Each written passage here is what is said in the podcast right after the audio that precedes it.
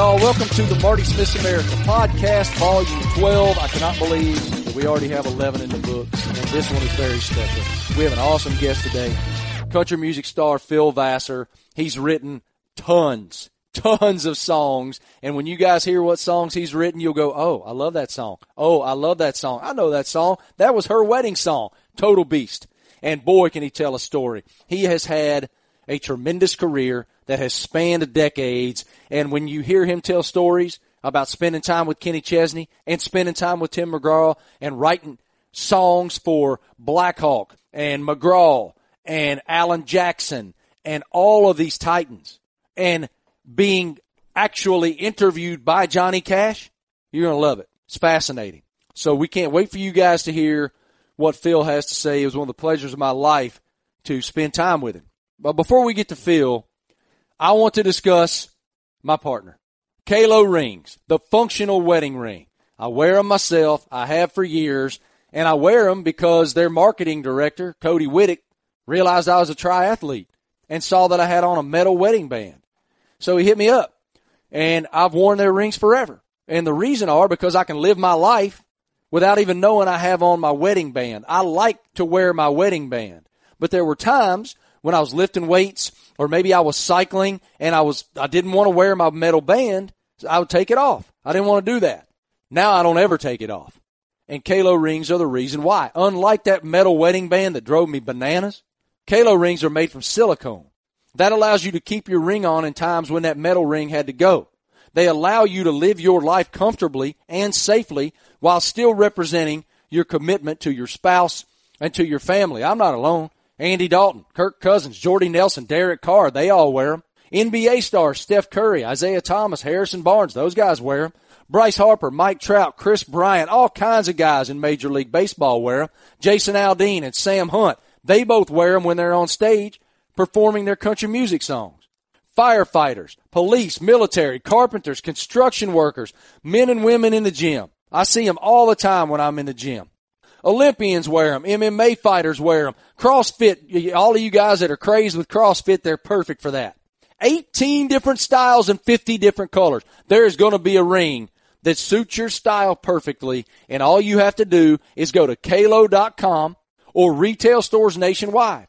Academy Sports, Bass Pro, REI, Dick's, all of them carry QALO rings. Go right down the street and you can get them. But the best way to get them is qalo.com and use the code Marty. Q-A-L-O dot com and use the code Marty. You'll get 15% off. I love them, guys. And I, I kind of said this before, but when I say that they're functional, they're functional in a lot of ways. Lainey and I live at the beach in the summer for months. We go to the beach and Lainey won't wear her diamonds to the beach. A, for fear of losing them, but B, she doesn't want to get them all gummed up with sunscreen and sand. So she'll put on her QALO ring and she doesn't even have to worry about that. She just washes it off in the water with no fear. They are perfect for active lifestyles like ours and like yours. QALO dot com, code Marty for 15% off right now. And now, without further ado, here's the Marty Smith's America podcast with country music star Phil Vassar as I kind of studied and prepared for this, did you play the Memorial Golf Tournament? Was that last year that that happened? Last year.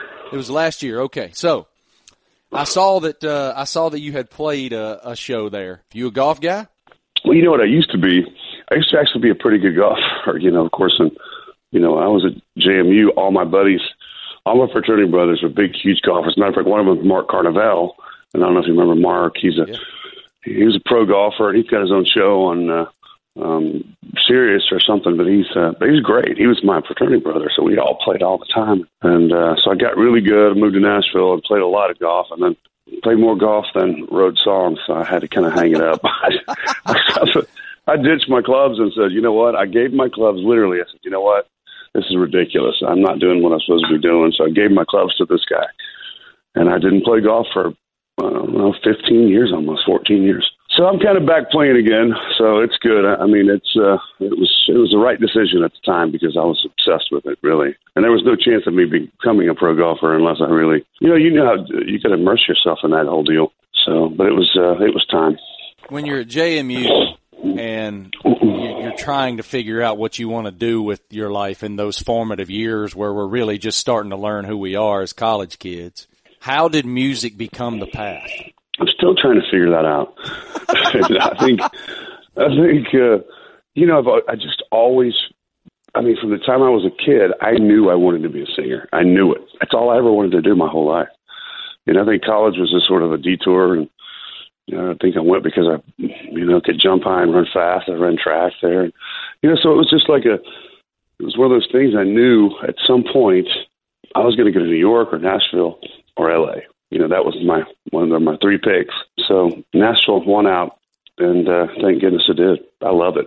I still do. I don't know what it is. I'm sure this probably is universal among states, but when people when people grow up in the same state or the same part of states, the same areas, there is this there's this feeling of fraternity. There's this fellowship that you feel. Right. For those of you guys listening, Phil and I kind of grew up in the same area. I grew up in right. more Western Virginia than he did in Central, but nonetheless, like my first job out of college was the Lynchburg News and Advance. Isn't that and crazy? So, it's insane. So uh, for those of you who may not know, Phil's hometown. Phil's uh, was born in Lynchburg, Virginia, uh, born and raised. Went to Brookville High School. One of my first assignments ever was covering the Brookville Bees. It was only up from there. it was only right. up. Now you're covering Kentucky Derby and everything else all over the world. It's pretty cool. But but right. But to your point, even though you know you've done all these amazing things, so many number ones, so many amazing songs, not only for yourself but other artists. But I've learned that Southwest Virginia is always part of me. It will. It oh, shaped yeah. my worldview then. It continues to shape my worldview now. It is my checks and balances system.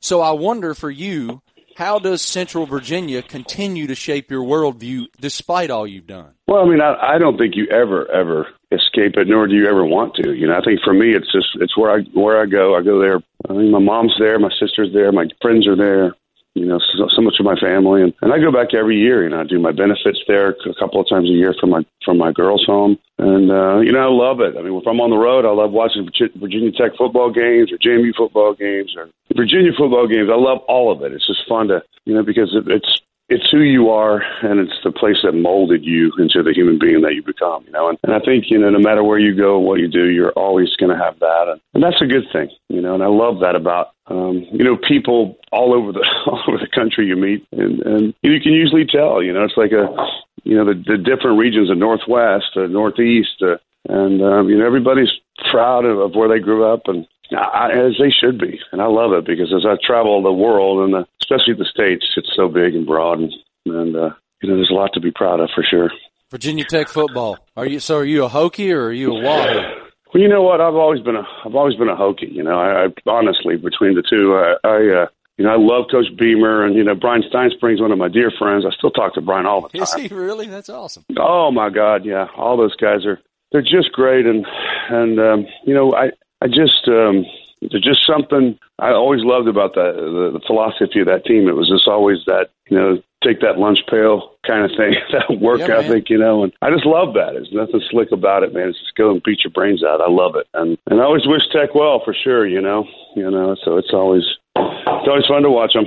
They're getting good too, man. It's really really fun to see them. Kind of a you know, it's a different it's a different uh, mentality than when uh, you know Coach Beamer was there too. It's really uh, fun to watch, you know, them evolve. And uh, I think Coach Beamer might be one of the finest men I ever met, for sure.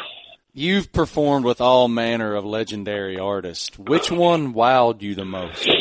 Man, it's so hard to say. I mean, I have been in the presence of some of the biggest ever. You know, I really, really have. You know, George Jones and you know Willie Nelson. I've toured with, and golly, I mean Merle Haggard. I've done lots of shows with him. You know, over the years, those guys, they were the ones that always you know, are always going to be my favorites. You know, Conway Twitty, and you know, they, you know, this is way back old school country. You know, I was just a kid, you know, and coming out there, and they were always so cool to guys like me. And uh, you know, some of the advice I got as a songwriter, and and uh, you know, from from all kinds of artists. You know, I mean, Huey Lewis and I mean, all kinds of genres. Kenny Kenny Rogers would sit there when I toured with him when I first came out, and he'd watch my show, and we'd sit sit around for hours and talk about music and you know. But talking to Buck Owens and guys like Merle Haggard and that that that was the days, man. I mean, when they would talk about was sitting there. Let me tell you, on their butts for hours and talking about stories was some of the finest times I'll ever remember. What's the best advice you ever received as a writer? You know what? I think just to be to be persistent. You know, and I think uh, Conway Twitty said that one time, and uh, Harold Jenkins was his real name, which is kind of funny, you know. But it was it, it was funny. Conway Twitty was like his uh you know his persona you know and it was really kind of funny he said the conway he would like he likes conway likes a song that talks about to the women you know he'd just talk like that and and uh it was just almost surreal right you know because he's sitting there talking third person this, about this character almost but anyway he he would always say he said listen you know he said um you know always get your songs to know he said i'll never forget this one time there was this one song called Kentucky Rabbit by this one young writer named Mr. Eddie Rabbitt. He said, and I didn't listen to it. I'll never forget it. Then the Elvis cut it. so it was kind of one of those stories. Said, I always listen to songs. And they did, you know, because back then, really, those guys really didn't write songs. They, they were, uh, the, the industry was separate. There was a songwriter, there was the producer, there was the artist, there was the label. You know, now it's like, you know, I write, you know, we are, uh, you know, we produce our records, we write our records, we do all these things. You know, it's different, and things have definitely changed. But it was wonderful to kind of get those. I mean, seriously. I mean, you walk in a room and Johnny Cash is sitting there and asking questions. And I was definitely in awe. How do you respond to that when Johnny Cash is asking you? I was talking. We had David Lee Murphy on a couple weeks ago. David's awesome, man. David's He's a wonderful man. guy. Ah, dude, it was awesome to interview him. And He's a great, great guy, man. And and uh, God, I've known David a hundred years and written songs with him, and I mean, he's just a great guy. He was telling stories about like eating how Waylon Jennings, he would go to Waylon's house and there was this taco salad that Waylon's wife made. And every time that he went to Waylon's house, Waylon would be like, Hey, can you make him that taco salad? Like it was hilarious, right? Yeah. But, but, but that's Waylon Jennings. How do you respond when Johnny Cash is inquisitive about your life? You know what? It's really. Um, I, I just found those guys to be, you know, so so different, e- even than artists to, to not today.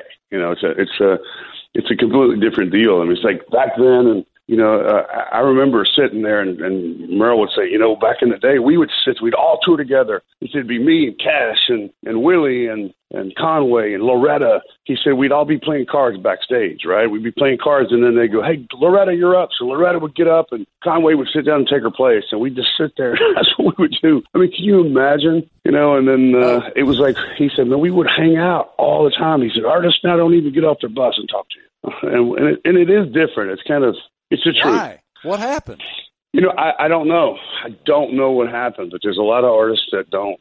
They just don't care. It's a whole different deal, and and uh, times have just changed, you know. But I, I found them to be, you know, even when I met like Robert Redford or Paul Newman, those guys. I mean, I've done events with both of them, and they would uh, just talk to you, sit there and just talk, and it was like you, you know, they were just I mean, I'm sitting there. The guys too. You're sitting there going, "These are this is Butch Cassidy and the Sundance Kid, right?" Yeah, so you're going, "This is bizarre." So you know, you're just sitting there. And they're talking, but they were genuinely engaging with you. They would engage. They wouldn't just, "Hey, yeah, what's up?" and you know, they just glaze over and look who's behind you or something. It's never like that. It was like they were. You felt like you were the most important person in the room for all those guys that you mentioned, like what Waylon and Willie and, you know Cash and all those guys. They just, I mean, Merle was he, he you know, we we would talk for literally three or four hours and, and on the bus and just hang out and you know, it's oh, I gotta go, oh, to showtime. And it was just, um, you know, that's different. Nobody really does that much anymore. I don't know if you remember specifically, but what do you talk to Merle Haggard about? Like, you talk to him Oh, about, like God. being in prison, like song. No, I mean- everything. I mean, just the world. I mean, he loved to talk about music. He loved to talk about songs. He loved to talk about publishing and, and how he, you know, would write. I mean, of course, Merle Haggard was my very first concert at, at King's Dominion. You know, that was my first The- the concert King's Dominion near Washington D.C., Rich- like up above in Richmond? near Richmond. Yeah, No there. way, man! We used to go there as kids. That's crazy. Know. We- You saw Merle. Haggard at the King's Dominion. Oh, absolutely. Yeah, That he was there. and- awesome. And and Roanoke Civic Center, of course, that was where we would always go see the bigger concerts. That's where I would go, you know, see everybody, you know, and I saw B- Boston or Van Halen or Billy Joel or whoever it was, Alabama, you know.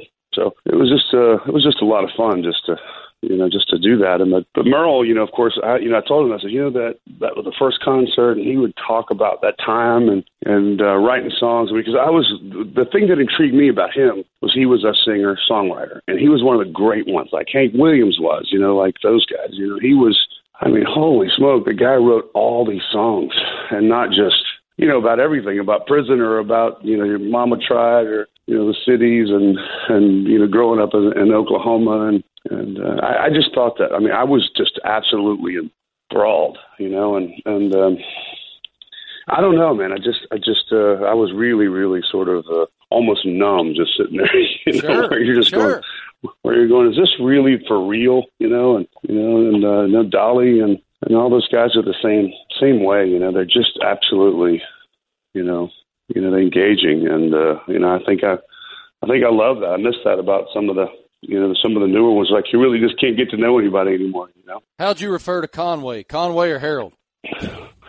Sir. Sir. I would call him. I would call him sir. Yes, sir. You know, Mister Twitty or whatever. And he, he just, you know, he would just. I tell you, man, he was I mean, you just understood why the he would tell me the funniest stories too, too, man. About you know he did "Hello, Darling," you know he and that's how he would come out and do his open his show, right? He said, and and one of the funniest things he said, always know your audience, always know who you're playing for, always. And he that was some of his advice for me, you know. And he said, you know, because every show is going to be different, and, and that was really great advice because he said he said I would always walk out and I'd go, "Hello, darling," and and the and the women would just go crazy. He said they would just light it up, and from then on, it was just you know whatever. And and and he said when he said one night I walked out, he said, and I walked out and we were doing a private show, and it was uh, he said I walked out, I went, "Hello, darling." He said, "Crickets." Nothing happened. He said it was all men, and it was for a plumbing convention or something. And I thought, and I was rolling. He said it was all men. He said, so, so, so know your audience. I said, so never do Hello Darling for a bunch of plumbers. He goes, that's right. So he started singing That's My Job. He just quit Hello Darling right there that's and just started right. singing Went That's My into Job that's right my there. Job, and it teared up everybody. I mean, it was just great. song. I mean, what a, what a, an, uh, I, I just love that guy. What an amazing man. I've always wondered this, and I've asked my friends this who are in the industry and, and have done well in the format. As a writer, how do you use those artistic influences that you've engaged with uh, throughout your career? And you know, help that help that mold you as a writer without sounding like those influences. What's that challenge? Well, I think you know. I think you're right. I think you. I think we are all sponges. You know. I think we're all sort of. You know, we're, we're we. I mean, I've listened to everybody from the Beatles to you know Metallica to you know and to to Alabama to George Strait. Or, I mean, we all are like that. And I think even the kids today are like that. It's not you're not just country or you're not just rock or just rap. I mean, everybody kind of listens to everybody. And I think you're sort of a you know a mold or meld of all these things together. And uh, you know, of course, I'm a piano player too, so I sit at the piano and and uh, I'm always influenced by the Billy Joels and the Elton Johns and Bruce Hornsby and guys like that. And and uh, you know, or Ray Charles and Stevie Wonder, and, and you know, I think when I write on guitar, it's always a little bit different. But you know, I just think you just try to take you know your own life experiences, and I think that's how you differentiate yourself or find your point of difference. I think that's what you do because it's you know you definitely don't want to be. So much of the stuff to me sounds alike right now. I don't know why. I think it's a whole. Because you know, everybody's in a truck. That's why. Everybody's in a truck drinking a beer and with a girl and a cricket or I mean whatever the heck it is. But it's like it just seems like that's kind of the formula and people kind of get hung up on it and uh you know instead of and I think you can kind of tell.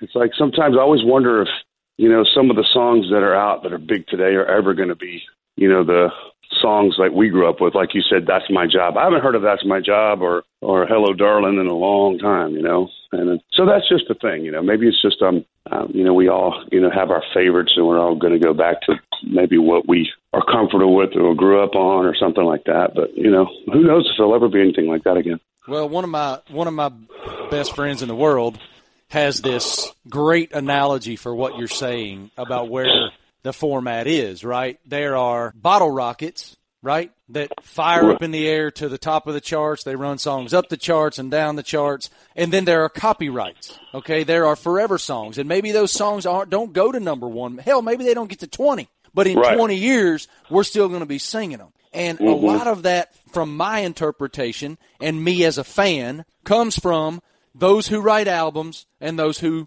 write singles. Okay? Right.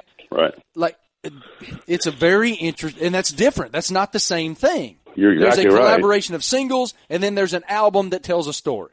Right. Well, it's, which which a lot of people, you know, the the attention span has shrunk so much of the average listener that you. But of course, record labels don't even care about albums anymore. They really don't, you know, and uh, they just want they want singles. They want it's uh, it's basically a commercial, and it's a um, for the artist and for touring for. It's a whole different world. It's different than when I started, for sure. You know, different. It's a different business than it was even ten years ago or, or five years ago. Even you know, it's just changed so much. But but it is different that way. You know, they there are artists that you know like Piano Man was never a hit. I mean, neither was neither was Margaritaville. It was never but a they hit. are copyrights, Phil. They're they never are a hit. forever song. Right, exactly right. I mean, and there are songs like like that that you'll just go, "Wow, that was you know this." Or I always think about even songs like um, you know, "My Tractor's Sexy," or I mean, it was a big hit, but it was never a. It wasn't a number one song, but that song launched Kenny's career. I was in the middle of touring with Kenny, and that that happened. It blew it up. What was that You know, that, like? uh, what, what was that like when you see that, when you yourself see the transition happen right in front of you?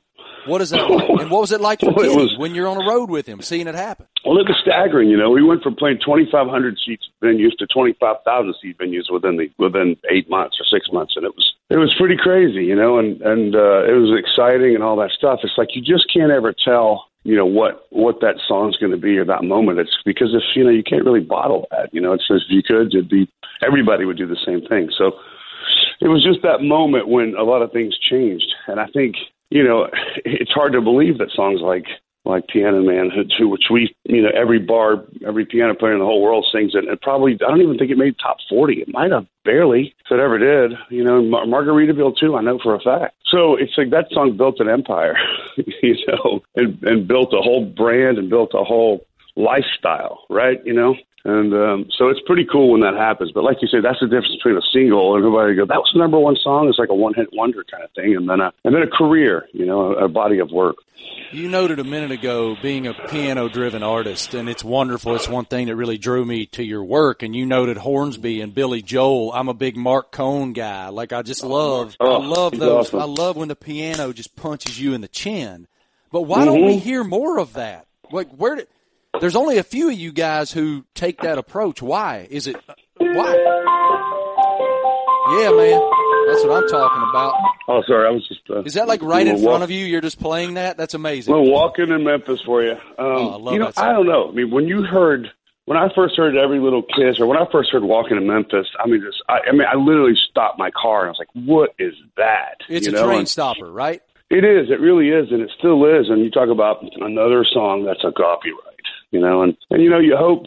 You know, you always try to. If you can write one or two of those in your career, you're lucky. You know, but it's. um I just don't know. I don't. I think um, you know, piano players, as a matter of fact, when I was coming up, you know, even my label, every label, like, look, man, nobody plays piano. We need you to play guitar and put on a hat. That was what everybody kept telling me. It's like, you know, you know, in Nashville, we don't have piano players, we have guitar players. So that's what you're going to have to do. I'm like, you know what? That's not what I do.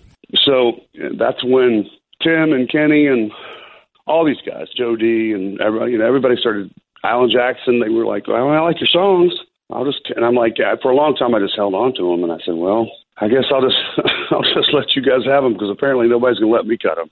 And then they were all become, they became huge hits for all my buddies, and then all of a sudden they were like, hey man, you should do a record.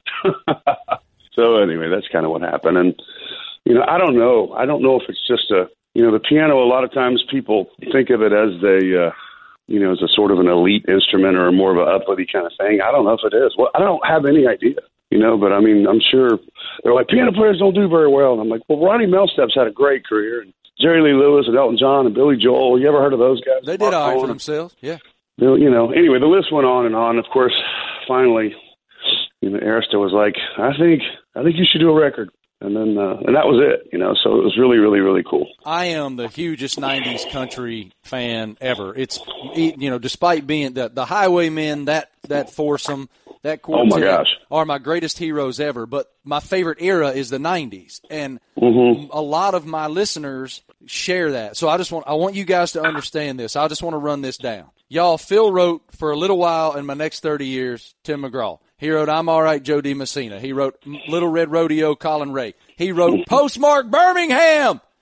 Blackhawk, man, I love Blackhawk was one of the most underrated. Oh my. God, We- those dudes were badass, man. Well, they still are. And bro. you they wrote still that, are. I mean, we- they still are. They um they actually uh I mean we did some shows together this past year, three or four shows, and it was I mean they're great. I mean Henry still sings great, and Dave. I mean those guys are fantastic. You know, I mean I was on the side of the stage because that those records really they of course we were on the same label too at Arista and uh, with Alan. It was me and Alan Jackson and Blackhawk and, and Paisley and and uh, Radney Foster and some of those guys. It was Diamond Rio and, and Pam Tillis, and it was just a fun, fun time. And that was when all that kind of happened. And, and, you know, of course, they were recording my songs. Everybody at that point was, you know, recording my music, which was, which was really great. And having big hits with it, you know, and, and Bye Bye and all that stuff came out and Little Red Rodeo. And uh, it was, it changed my life, you know. Are those like how how accurate are those to your life story? Uh, are, are all- are all of those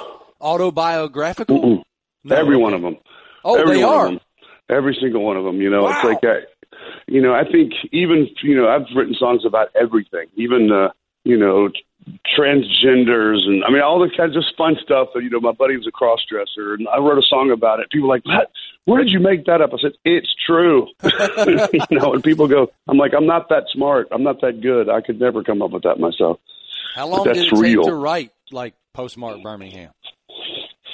You know, Don Sampson and I wrote that. Don's another Virginia guy. He's a great songwriter, and um, he and I got together and and uh, one afternoon, and we were talking about this envelope. He said, "Man, I got this letter," and it didn't say anything, and it was just postmarked Birmingham. I said, "Hmm, that's an interesting title. You know, what would that be about?" And this and that, and then it was that just came up, and um, you know, you just you never know where where a song's going to come from, a title or just an idea, or somebody says something in passing, or some girl dumps you or you know makes out with you one of the two you're going to write about it you know Just another day in paradise uh, is number Mhm. one on the charts, right? And then oh yeah the very next week, my next thirty years is number one on the charts. yeah So you're just on fire. Like, what's that time in your life like? you know it, it's funny because it was almost a blur marty you know it was like it was one of those things where you know you're having your own songs knock your own songs out of number one and a lot of writers have had that happen i'm sure but it's just when you're when you're the artist and and I was on, as a matter of fact, I was on tour with Tim at that time, which was kind of fun with Tim and Faith. You know, I went out and did that soul, first Soul to Soul tour, and, and he's like, "Man, you need to cut." He said, "You need to put that next thirty years on one of your records because I don't think it's going to be a single for us." I'm like, "All right, well, that's fine." And then, of course, it was a huge single for Tim, and I think, um, anyway, it was just one of those uh, happy accidents, I can say. But it was uh, right about that time. Paradise was out, and and it was. Um, and Carlene, all all this stuff ha- kind of happened all at one time, and it was just a blur. You know, I was having, you know, my daughter was young, and you know, you're you're two and two hundred shows a year plus, you know, and then you're traveling and you're trying to be a dad and you're trying to be a husband, which I guess apparently I wasn't very good because I was not married that long. But anyway, um, no, it was it all happened, you know, you know, it was just kind of a blur of a time, you know, and you as uh, after the dust settles, you know, when I'm sitting here sometimes I just kind of go, wow, that was a that was a pretty interesting time in my life. What's the balance between dad and the stage? It's hard. It's a, you know, I mean, my my favorite thing in the whole world is being dad. That's my favorite. That's just my favorite. I love it more than anything, and I've got two daughters that are just incredible. And last night we were together. We went to my daughter's dance recital. She's 14 and she's ridiculously good. And my 19 year old is with me, and she's in New York City now, so she's up there. And it's just, uh, I don't know, man. It's just something about that feeling when I'm sitting there with those girls. It's just that you know, there's nothing. Everything's right with the world, and and um, you know, it's just uh, it's hard. It's hard, you know, to because I mean, I know a lot of your listeners too probably travel. They're they're listening to you on the radio or whatever, man, and it's just uh, you know, and you do. I mean, you're all all over the place, right? So it's hard to it's hard to balance your home life, your family life, and those kids. You can't love them any anymore. You love them more than anything. But and and uh, I've always looked at you know my my kids have really got to live a pretty good life because of because of my travels and uh, even though I've missed a lot of stuff, I think they So- understand. That's exactly how I justify it. It's Yeah. the most difficult, most important job in the world. And Mhm. being present is so important. But at the same time, man, I, we got dreams to chase. And I think Exactly. there's something uh, subconsciously inspirational to them about that. Um, Absolutely, absolutely, because you want them to do the same thing, you know. And and that's when I talked to my daughter. She's like, Dad, I think I want to go to New York. And she's a songwriter, and she's in college, and she's, you know, we're actually doing a, we're singing together during CMA week next week. It's just, which is exciting, you know. We've on a couple of TV things, and and so you want them to chase their dreams. You want them to do their thing, and and it's I think just for them to see you chasing yours is definitely, you know, my you know my dad works hard. He works hard. He's gone a lot, but he you know loves me more than anything, and I think they know that. how do you advise her if she's trying to chase the same dream dad chased and caught? oh my God, it's hard. You know, it's hard to see that. I said, you know, you know, that's why I make try to make sure. I said, look, your education is the most important thing you can you can have in your lives, and I try to keep them focused on that. You know, focused on their school and and all that. But it's just, you know, my my advice to her is just to, you know, not. It's like you know, you've when I was trying to write songs like everybody else was writing, and and uh, and I wasn't as good at it as you know some of my friends. You know, as David Lee or some of these guys are writing certain kinds of songs, and know Craig Wiseman or some of these big, huge songwriters in Nashville. I was like, you know, until I started writing songs, some of these fast lyric and and, and different kinds of songs, I, I, I didn't achieve success, and I, that's that was a big lesson for me. It's like, look, you have got to be your own person and do what makes you happy, and you can't try to chase somebody else and chase somebody else's style. Be who you are, and it might take you time to figure that out, and who that is, and who you are, and all that. But uh, once you figure it out, then succeed or not, you've you have succeeded. You know, you figured it out. So it's hard to music business is so hard because everybody wants to be. It's funny, Marty, because everybody will be like, "Man, this guy sounds just like George Strait." I'm like, you know what? There's already been a George Strait. How about if we find somebody that sounds just like them, you know, or this or that? And and and uh, Nashville's a bunch of followers, bunch of it, man. They want everybody to sound like Luke or Aldean or whoever the hottest person is, and that's why there's no point of difference, and everybody sounds the same. So it's that's why. So you talk about the highwaymen. How different were those guys? Every Oh, one of them, all so different and all so amazing at the same time. So that's that was a different way of thinking. You know, they were just different. You've already given me too much time, but I'm going to steal just a couple more minutes. Oh, I love it, man. This is fun talking to you. I love it. It's like I'm sitting at the coffee shop hanging out with my buddy. I like this, Marty. It's good. It's uh, it fills up my tank, man. I, you know, I ask. I've had a couple of artists on, uh, on here, and I, I'm always fascinated by your description of the climb because people see, people see what they see. They see the success. They don't know the struggle. They don't know being told, "Hey, man, you're no good. You should just pack up your and head on back." well, I heard that a lot. I, I believe it. Describe the climb for me. Well, you know it is that there was a lot of that, you know, and especially you know when I came from you know down Interstate 81 to Nashville, I had a I had 300 bucks. Seriously, I had 300 dollars. I think is to my name. Maybe been four. I don't know. And a Pinto with a hole in the floorboard. You could see the interstate going down, and it was October, right? And it was Halloween weekend, and then. I remember getting here and I didn't have anywhere to go. I stayed at a Motel Six for about three or four days until I could find an apartment. Right? Uh, it was it was furnished. I got it for three hundred bucks a month. I don't even know how they even.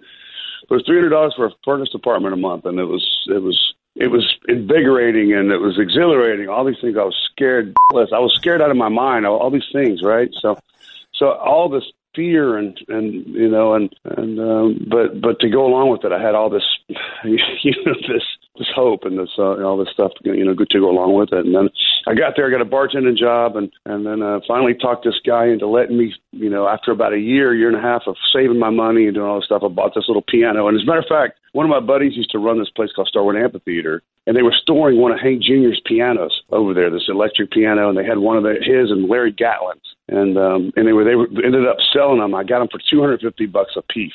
so I had these little pianos, Hank man, and I Williams was Jr.'s piano for two absolutely, man. They had he was storing it out there, and it was Hank Jr.'s. So so I bought it for two hundred fifty bucks cash.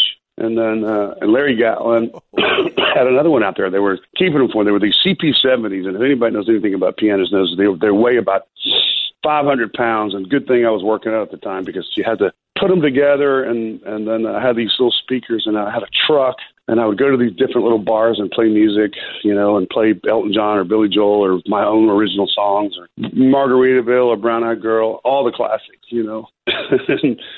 Make everybody drink and and I did it for years until I saved all my money and I bought my own restaurant, my own nightclub, and I did that still. And then um about that time I started really writing better better songs. You know, my songs kept getting better and better. And then, uh, you know, I had my own bar for about five years. And about that time, you know, Jo Dee or Alan or Tim, all these people would come in or or who would come into my little bar and sing with me. Collin Raye, you know, and and uh, it was kind of a cool thing. And finally, they were cutting my songs, and I was having all these huge hits all of a sudden. So I got a record deal, and then I sold my place and it closed like six months later. So it was just a thing. It was a space. It was a place and time at that at that moment. It was kind of the hottest little place in, in Nashville to go to, and, and uh, all my songwriter buddies would come and sing and, and play, and you never knew who was going to stop in, and and uh, it was a lot of fun. And then Carlene came out, and I literally played my last weekend at my club and went straight out to Seattle and met up with Tim and Faith and so so so tour. It was wow. bizarre. It was a weird time, man. Weird time. But over that, from the beginning to that first number one, I think it was about 12 years. So I can't wait to see this show that you're going to have on PBS. All right. Yeah. Let me tell y'all what yeah. the American dream is. The American dream is to invite people to your home, take them down to your wine cellar, pour a nice glass, and learn their life story. Ladies and gentlemen, that's Phil Vassar's life at this point. How did this come it? to be? I have no idea, and it's just it's just hilarious, man. Yeah, I'm gonna have to get you in my cellar now. Here's this. That's what we're gonna have to do is sit and talk because this is. Love uh, to be honored. We could we could have some fun, you know. And, and you know, a lot of the, you know, David Price lives across the street from me. Cutler lives across the street from me. There's a lot of athletes here, you know, and of course that you know, all these Vanderbilt guys and all the Titans. It's fun, and you know, talking to some of the of course, meeting Peyton and all these guys over the years, it's a lot of fun to kind of, you know, I've always wanted to get athletes incorporated. As a matter of fact, Mike Tyson did my show, which was a lot of fun. What's and, it like um, to interview Mike Tyson? Man, I had a blast. I tell you what, he was a cool, cool, cool guy. And, uh, you know, you got to imagine the life he's lived. I mean, can you imagine being 18, 19 years old, being world champion? And, no. I mean, all the stuff that's going on in your, I mean, holy smokes. There's almost no way possible to manage that. There, there, no I mean, way especially with his upbringing. Anybody knows anything about how Mike came up? I oh mean, my gosh. I'll tell you, he was actually one of the most incredible guys I've ever met. You know, he was, he really was moving in a way because just to see what he's done and clawed his way out of the ashes and just says a lot about him as a human being. And, you know, whatever happened, you know, all this stuff, I mean, it's just a, he's put everything behind him and he's just moving forward. And I think that's kind of a cool, cool you know that's that's the American dream too, you know, and and guys like him. I mean, Carrot Top did my show, and of course John Rich and Tommy Shaw from Styx, Peter Frampton. I've had all these great, great artists, and and um, you know, and songwriters that have you know that are in the Hall of Fame. You know, some of the biggest songwriters ever in the world. You know, and and so I think it's kind of a fun, fun deal to be able to bring people down to your cellar, and we're actually going to do a lot more location stuff out in Sonoma and Napa, and actually Virginia too. You know, and some of the you know Virginia's become a really big wine hub. the industry's growing so much there. So it's um, it's going to be a lot of fun. I mean, I can't. I don't. I don't know what I'm missing. I mean, if we're going to have, you know, I've got a, I've got uh, a little wine, a little music, and I don't know. I'm going to put a pole down there I can dance on or something. I don't know. then we'll, then it'll be, it'll be complete. I don't know. All right, last thing, and I'll let you get out of here. And you might need to think about this a minute. These are not the same thing. I want to oh, know the. I want to know the best song you believe you've ever written, and the most important song you believe you've ever written? Wow.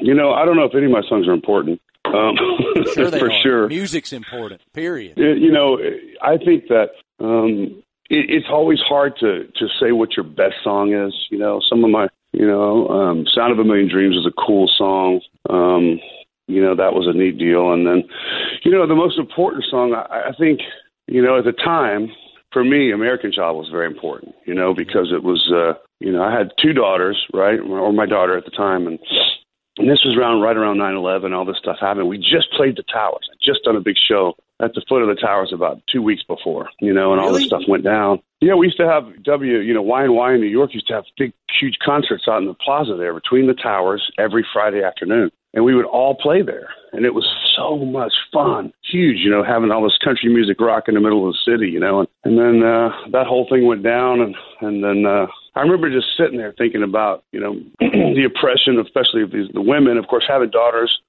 I kept thinking, you know, I, I need to write something about that. And then American Child was just one of those songs. You know, whether it's the best song I've ever written or not, it was it was funny just sitting there because um, as a matter of fact, at the dance competition last night, the director of that video was there. And Haley, my daughter, is in the video. She was three at the time, and she's 19 now. And then, uh, so she, I said, Sean, this is this is Haley. Do you remember that video you directed for me? This is her. And he's like, oh my gosh, this is so weird. you know? field, right? Or I know, yeah, and she's and she's this beautiful 19 year old, and you know, singing in New York City, and it's just bizarre. It's like the whole you know chain of events is pretty pretty uh, pretty interesting to me. But I love that song, and and I always love doing it. You know, I really do. As a matter of fact, I'm singing that. One of my buddies Go is ahead. becoming a federal judge today, and No uh, he's becoming a federal judge, and I'm gonna. He wanted me to sing that in the courtroom today during the his investiture. Isn't that pretty cool? Like, in the, so What? it's uh, at the at the ceremony. Isn't that cool? Yeah, it's very cool. That's amazing. I know. So it's uh, that song's had a lot of lives, and uh, I love doing it. Well, that should tell you right there its impact. I mean, that is the consummate example of its impact. I am going to be named, I guess the term is named, I don't know, whatever they call it when someone is given judgeship. Yeah, uh-huh. exactly. Investiture hey, is what it's called. I Yeah, it's- vestiture. Okay. I want you to play that song during my greatest moment professionally. That should tell you. I So, tell you what, I- man. Absolutely. I can't let you get out of here now. The journalist in me is so inquisitive. What what was it? How did 9/11 affect you then since you were just there right before it happened? Well, it was surreal for us. You know, we we had all this video that we'd shot on. So they, you know, of course, we were on top of the towers and you know doing going all around. We had guys taking us up, and and uh, you know, of course, you know, some of those guys are no longer with us because of that whole deal. And and uh, but it was just a uh, it was a crazy time. You know, it really really was, and it was just a um, it was you know as an American as a as a songwriter, as a as a whatever, as a anybody, as a plumber, as a fireman or whatever. It was just one of those times where you just you know the whole world did change that day. You know, and Alan Jackson wrote a great great song too. You know, and and um, about that whole deal. And um, I think there were some really good country songs that came out of that. You know, and uh, that Toby Keith uh, song, and and uh, so it was a a lot of us were really you know, trying to write about that or trying to express in our own way what that day meant to us, and what about what about being American was special to us. And you know, you're I mean, here you are, this kid from Southwest Virginia now doing what you do. I mean, you are. And I am. We are the American dream. We are. are. We're living it. And I think you know Americans are only limited by what their mind limits them to. That's one cool thing uh, about us. We're very lucky in that in that aspect. You know. Well said, brother. Hey man, I can't I can't thank you enough for giving us so much time and so many amazing stories. I love could it. go on. Anytime, We'll brother. You, to- you got my number. I, I, I'll come sing your song for you anytime you want. You just let me know. Thank you, brother. Be well and have an amazing day. Appreciate you. You too. You too, Marty. Thanks, buddy. See ya. Wow. Uh, it's kind of hard for me to wrap my hands around that conversation because it was so awesome. I could talk about country music. I can talk about its titans. I can talk about its copyrights. I can talk about its influences all day long for months at a time. It's uh, one of my greatest passions. And for someone like Phil Vassar, whom I've so long admired, appreciated his work, uh, I've followed his career for so long because he's a Virginia boy who grew up very similarly to the way I did. To be able to share those stories with him, just um, it's humbling. And I, I'm look, I'm taking him. I'm gonna text him as soon as I get done with this podcast. I'm gonna tell him, hey man, I'm taking you up on that glass of wine. Don't think you're getting out of it. Uh, I'm gonna make him play me songs after song after song. And normally this is the time when we throw down in the Marty party and I bring somebody in to chat about either the individual that I just interviewed or tell some funny stories. But I have to talk to Travis about this Phil Vassar interview. So the Marty party this week is with my own producer. What we gonna do, bud? We're gonna drink one of these beers. Hand me one of them damn beers real quick. I got What's up, man? Party party. Now, so you guys know, Travis's greatest hero on the planet Earth, other than Urban Meyer, I was going to Is say Phil let, let's Vassar. let's be let's specify greatest musical hero. Greatest musical hero on the planet is Phil Vassar, and I had to laugh when Travis texted me and said, "Hey man, we got Phil Vassar," and I started laughing because I was like, "No, you got Phil Vassar." Um, Yeah, this was this was I, I was like that was a self-serving I'm- decision. How I was pitching it is like, well, you're both from nowhere, Virginia. So there's my tie-in. I got you to buy in on it. Country music, all right. uh, This is our for our people. But really, this is just for me. I like. I really didn't care like that you liked it. You. This is one that I'm like, we're doing anyways. This is for me. it made all the sense in the world to me. Again, I could talk to country music stars all day long about their careers and the climb, but Phil's writing chops also add a layer of excellence to that. But uh, I wonder what you learned about your greatest musical icon that you didn't know or that really stood out. I knew he was talented on the piano, but he was just doing the interview at the piano, Marty. Like, Insane. I know. He just starts playing Walking in Memphis out of no. I thought it was his computer. I thought it was his cell phone going off. I was, or yours. I was gonna be like, "What are we doing here, guys? We're trying to do an interview." I was about to tell you, like, let's just get him to perform and forget the interview. Can we just get a live concert for us? Well, I think there's a problem there. I actually had the same consideration, but I thought we don't have any rights.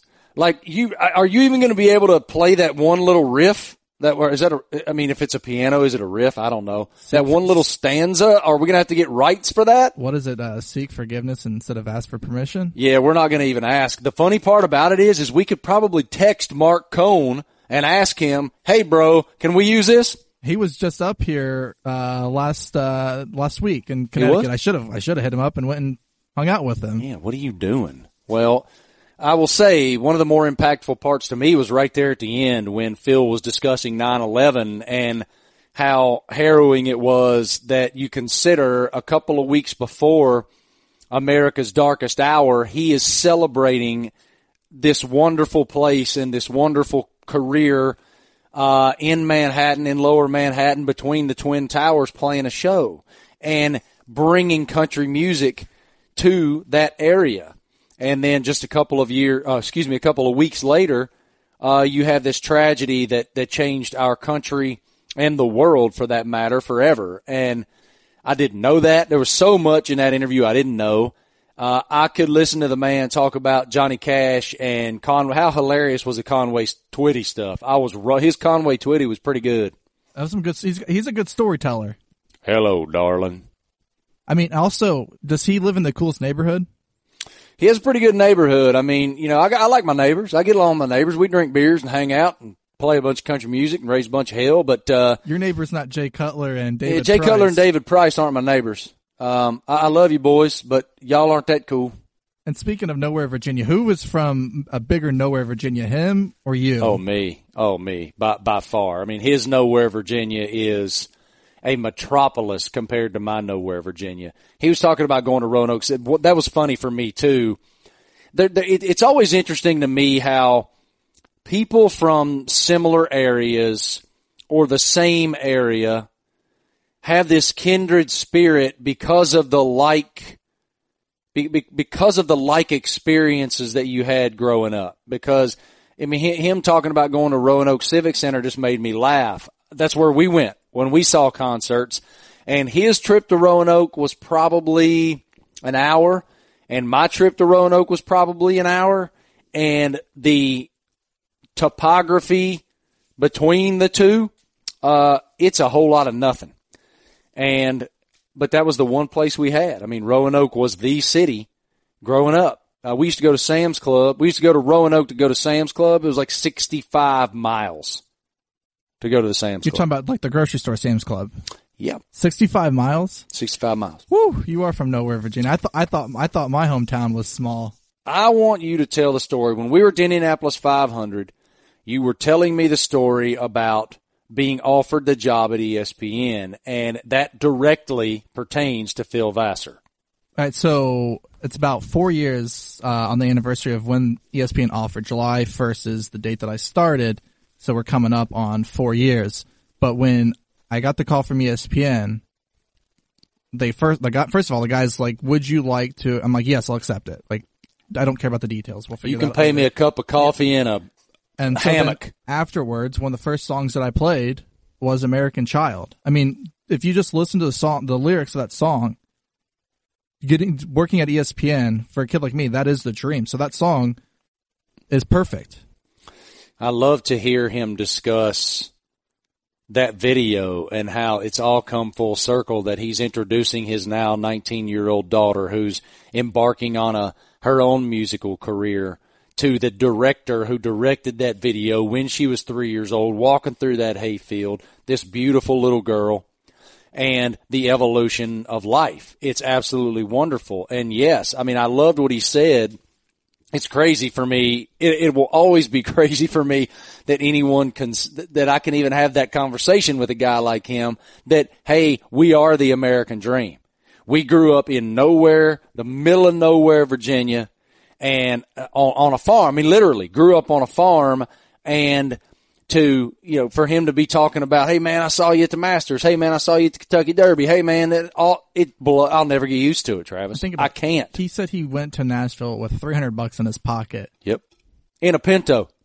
I think he's got more than 300 bucks in his pocket now. Yeah, he's not hurting at all with all those number ones on his resume and his catalog, those copyrights that he wrote. Look, postmark Birmingham. And also come say, on, man. He talked come on, man. The transgender song. It's called Bobby with an I. I kid you not. Before going out to, uh, uh, in college, before we go out, I'd put that song on and my roommate just look at me and like, you've got to be kidding me. Like, I'm, he's like, what? And I'm like, let's just listen to the song and the lyrics. Like, it's hilarious. And to come out, find out that this is a true story, that he had a friend that would dress up on ladies' night to get free drinks.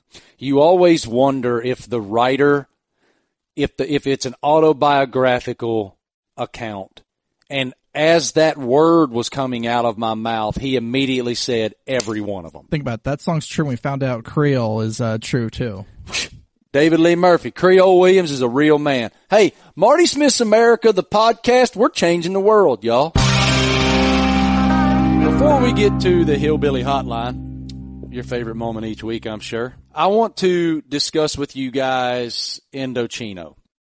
I want to discuss with you guys made to measure suits that are so much better than your generic off the rack mess that looks like your daddy's jacket from the family reunion in 1987. Indochino is the way that you get your custom suit delivered straight to your house.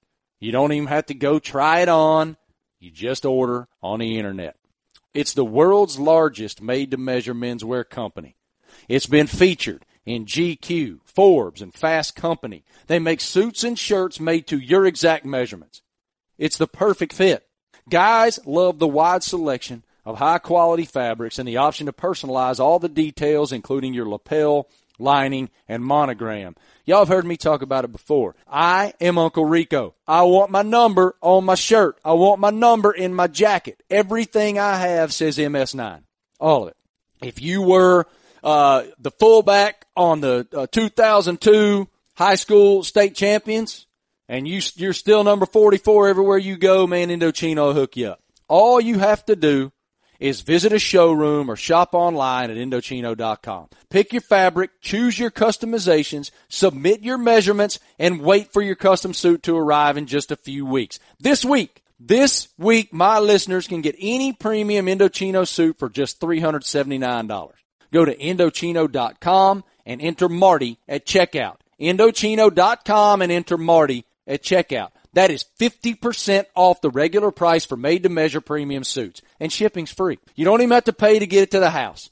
$379, Indochino.com, Marty at checkout. It's not hard. Indochino.com, promo code Marty, 379 bucks. It's at your door. It's an incredible deal for a suit that'll fit you better than anything off the rack ever could. So go do it right now. Now, what you've all been waiting for, I'm sure, uh, the Hillbilly Hotline this week is a regular. He's another Smith from down in Texas. My boy Layton. He has to talk to us about cowboy hats. What you got, son? Words, sayings, or just a way of life. Roman candles. That's a redneck mortar launcher. That's what that is. this is Hillbillyisms. Hey guys, it's Layton. Uh, I'm on the way home now from the Tom Tom Festival, the roping I was at earlier. And I just wanted to call and say, you know, if you're going to be at these rodeos and wear yourself a cowboy hat, you got to wear it right for the weather. I seen a guy wearing an old felt hat in this heat down here, and that just ain't right. You know, if you you you can't you can't do something so silly like that. You look like a fool out here in the heat, and then it's just you know why burn up your head? If you if it if it's hot outside, you get yourself a straw hat. If it's cold outside, which is maybe one month down here in Texas, you wear yourself some felt. Now, if if you're to be slick and look fancy, get yourself a nice straw hat. But just don't don't wear a felt hat in the heat of the summer. That's just that's just you know I don't know what that is, but it ain't right. I tend to agree with him, Travis, because you know I can remember when Laney and I first started dating a hundred thousand years ago. I I got suckered into one of those deals where you they're like they call you right and they're like, hey man, for you can go to Disney World for three days. All you got to do is look at this timeshare or whatever, you know. And so Laney and I go down to Disney World and I mean we're like 21. We're kid, 20, 21 years old, whatever. We're kids. And I can remember going, we went to Disney World in July and I wore corduroy pants. I remember when those were the cool thing. Yeah, corduroy playing- pants. And not only were they corduroy pants, they were the thick corduroy pants. And not only were they the thick corduroy pants, they were at least three sizes too big. I don't know the last time I heard those, but those brought back memories as a kid having to wear those, and you're just like, oh, what, mom, what, why? And you had not only, I also had the braided belt that you tucked underneath. You're probably too young. Back then, we would have the braided belt and it was like, if I'm a size 30, th- whatever, it was like a size 36 and you would, uh, you would braid it underneath itself and let the like braid part hang on your thigh. What the hell for? I have no idea. So I can relate to what Leighton's saying. Boys, cowboys, listen, wear a straw hat in the summer and save the felt for the formal occasions that are inside in the AC or whatever they call winter down there. There's only a few states that have. that- You know, you're from Texas when your problem is about what hat, what cowboy hat you should wear. Texas or Texas. Yeah, I guess. I mean, Texas or Nashville, Texas or Tennessee. Yeah, but you ain't getting the heat up in Tennessee like Texas, so they don't. I don't think they don't have know, like man. cowboy hat problems. This is a this is a Texas only problem. I don't know, man. It's pretty hot. It's pretty pretty humid in Nashville. I mean, you put that felt on your dome when it's this humid outside. That's not smart either. That's another Marty Smith's America podcast in the books. Thank you so much to Travis. I appreciate so much his devotion to making this thing great. Thanks to Louise, who's crazy enough to give us his platform. Thank you so much to Phil Vassar. His time is precious and we appreciate so much him taking that time and offering such a tremendous interview and great storytelling uh, for my pleasure and your pleasure, uh, your entertainment. So all of those people, uh, we appreciate you so much. I also want to thank Indochino again for their investment, and I want to thank QALO. QALO rings are the best rings, and we appreciate their investment in the show. They're a tremendous partner, have been a partner of mine forever. And listen, if you guys are on the job and you have on a QALO ring, tweet it to me. Take a picture. Show me what you're doing. If you're on the tractor, if you're in the weight room, whatever, if you're pipe fitting, whatever you're doing, take a picture and show me. We'll tweet those out. We appreciate you guys so much. We'll be back at you next week. Have a very good week. Thank you.